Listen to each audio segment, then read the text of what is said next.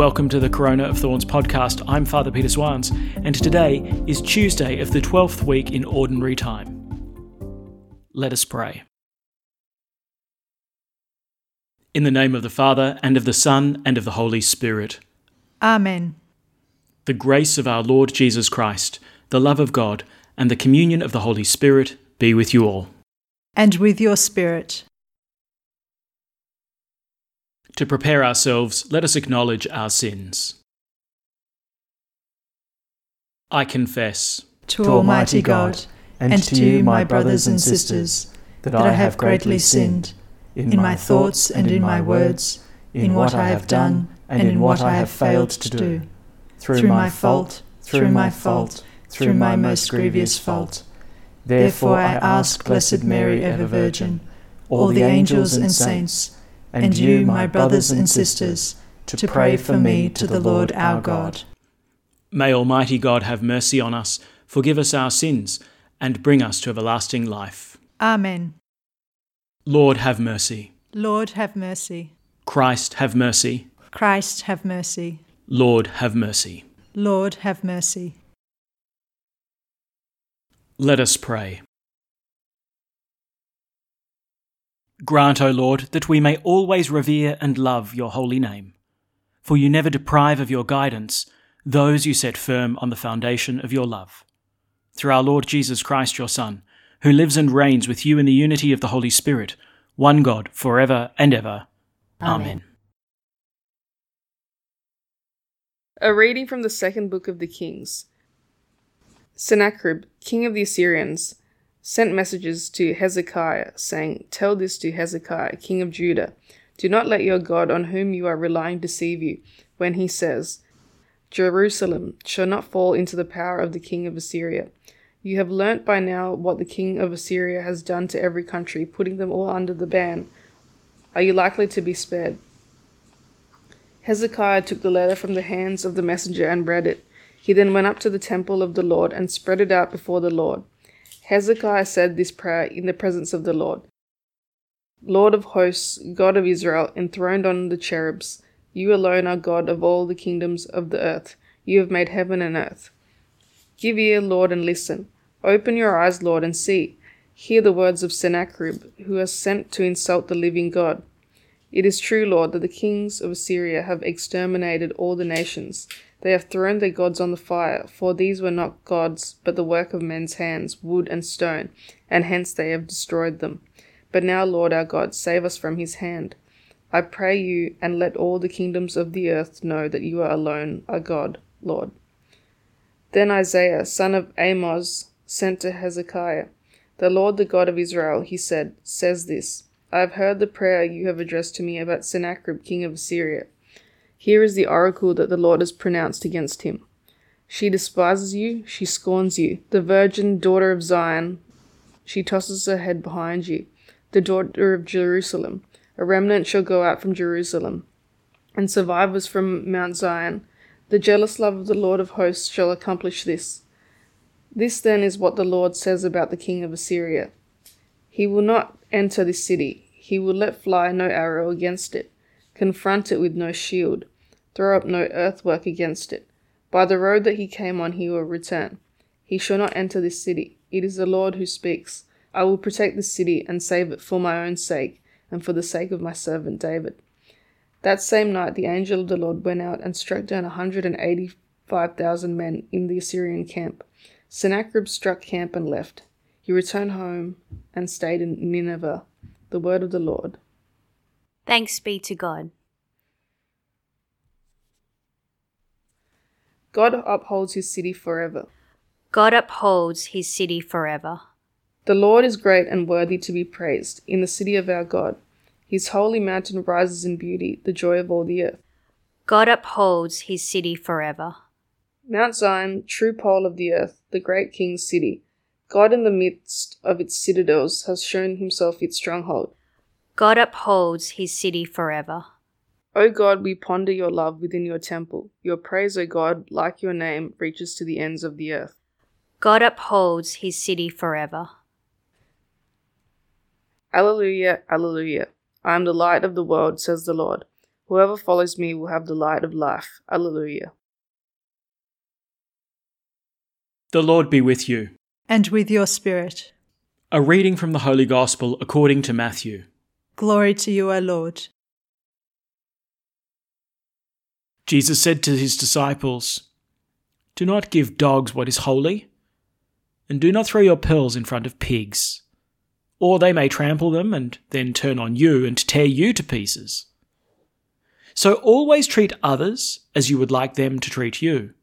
That is the meaning of the law and the prophets. Enter by the narrow gate, since the road that leads to perdition is wide and spacious, and many take it.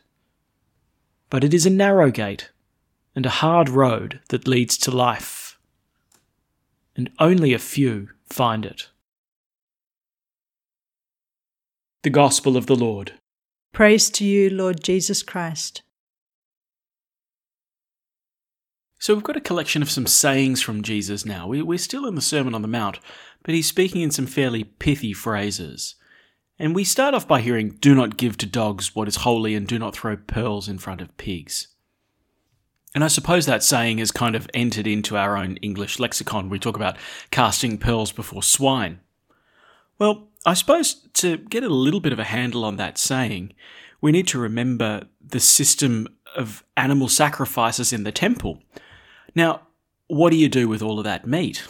all of these sacrifices have been offered up to God, and, and, and parts of the animal were, were, were burnt as a, as a holocaust, as it was called. But other parts of the meat were taken and eaten by the priest and by the people. Um, but if it's been sacrificed to God, it's been made holy. So don't use that meat in order to feed the dogs because it's been made holy. And of course, the other aspect to remember, of course, is that Jesus and his disciples weren't neutral about pigs either. Um, you know, being good, faithful Jews, pigs were unclean. Um, they didn't eat them, they didn't farm them, they didn't keep them. Um, and the last thing you'd imagine doing is throwing pearls to pigs. I think at the moment we're going through a time where the idea of something being sacred is, is really somewhat lost. I think we went through a period, certainly in the life of the church, where we kind of declared that everything is sacred, um, which has the effect of actually nothing being sacred. And now I think in our broader culture, the idea of anything being sacred or having some kind of privileged status is is an abhorrent idea, and you know anything that used to be sacred now needs to be completely torn down. With the upshot, of course, is that there's nothing holy, and there are no pearls. Well, with a little bit of that in the background, um, what I'd like to do is to quote to you um, a, a, a, sort of extended little bit um, from a general audience that Pope Benedict gave on the 4th of August in 2010. Um, he welcomed a group of altar servers from Switzerland. They brought with them a statue of St. Tarcisius, which had been on pilgrimage and going throughout Europe, um, and they asked the, the Pope to bless it. Um, and he used the occasion in order to talk a little bit about Saint Tarcisius. Um, he may be known to some of us, but um, have a listen to this. So these are the words of Pope Benedict. Who was Saint Tarcisius? We don't have much information about him. We're dealing with the early centuries of the Church's history, or to be more precise, with the third century. It's said that he was a boy who came regularly to the catacombs of St. Calixtus here in Rome and took his special Christian duties very seriously. He had a great love for the Eucharist, and various hints lead us to conclude that he was presumably an acolyte, that is, an altar server. Those were years in which the Emperor Valerian was harshly persecuting Christians who were forced to meet secretly in private houses, or at times also in the catacombs, to hear the word of God, to pray, and to celebrate Holy Mass. Even the custom of taking the Eucharist to prisoners and the sick became increasingly dangerous. One day, when, as was his habit, the priest asked who was prepared to take the Eucharist to the other brothers and sisters who were waiting for it, young Tarcisius stood up and said, Send me. The boy seemed too young for such a demanding service. My youth, Tarcisius said, will be the best shield for the Eucharist. Convinced, the priest entrusted to him the precious bread, saying, Tarcisius, remember that a heavenly treasure has been entrusted to your weak hands. Avoid crowded streets, and do not forget that holy things must never be thrown to dogs, nor pearls to pigs. Will you guard the sacred mysteries faithfully and safely? I would die, Tarcisius answered with determination, rather than let go of them. As he went on his way, he met some friends who approached him and asked him to join them. As pagans, they became suspicious and insistent at his refusal, and realized he was clasping something to his breast that he appeared to be protecting. They tried to prise it away from him, but in vain. The struggle became ever fiercer, especially when they realized that Tarcisius was a Christian. They kicked him, they threw stones at him, but he did not surrender. While Tarcisius was dying, a Praetorian guard called Quadratus, who had also secretly become a Christian, carried him to the priest. Tarcisius was already dead when they arrived, but was still clutching to his breast a small linen bag containing the Eucharist. He was buried straight away in the catacombs of St. Calixtus. Pope Damasus had an inscription carved on St. Tarcisius's grave. It says that the boy died in the year 257. The Roman martyrology fixed the date as the 15th of August, and in the same martyrology, a beautiful oral tradition is also recorded. It claims that the most blessed sacrament was not found on St. Tarcisius's body, either in his hands or his clothing. It explains that the consecrated host, which the little martyr had defended with his life, had become flesh of his flesh, thereby forming together with his body a single immaculate host offered to God. So they were all the words of Pope Benedict. And I think sometimes, you know, it's easy enough to outline an argument or put forward some kind of logical proposition, but sometimes it's great just to point to something beautiful and allow it to speak for itself. I think St. Tarcisius shows us that there are holy things in the world. There are pearls. We're kind of inching our way back to normality, back to Mass, back to Sunday Mass and larger congregations. And it keeps striking me that, uh, you know, as, as we come close to the Eucharist once more, that we mustn't be dogs or swine. that we truly need to acknowledge the preciousness of what it is that we receive in the Eucharist.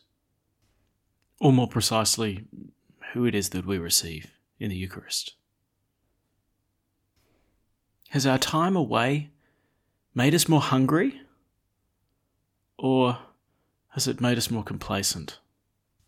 That final little detail that Pope Benedict referred to from the Roman martyrology, this, this fact that the Eucharist actually wasn't found on St. Tarcisius's body, but that, uh, you know, tradition held that it had actually become part of his body. Um, you know, whilst it, it, sounds kind of miraculous, I, I, think it's entirely plausible for the for the simple fact that that's what Holy Communion's for. It's there to turn us into Christ. That the holy thing that we receive, the pearl that we receive, doesn't allow us to remain dogs or swine, but transforms us into one who is holy, turns us into a great shining pearl. But it's not magic. It doesn't happen in some mechanical fashion. It's not a chemical reaction. We need to receive the Eucharist. We need to receive Holy Communion. I certainly hope that the coronavirus pandemic has inspired something new in us let me let me finish with a last few words from Pope Benedict to these altar servers. He says this. St. Tarcisius's testimony and this beautiful tradition teach us the deep love and great veneration that we must have for the Eucharist. It's a precious good, a treasure of incomparable value. It's the bread of life. It's Jesus Himself who becomes our nourishment, our support and strength on our daily journey, and on the open road that leads to eternal life. The Eucharist is the greatest gift that Jesus bequeathed to us.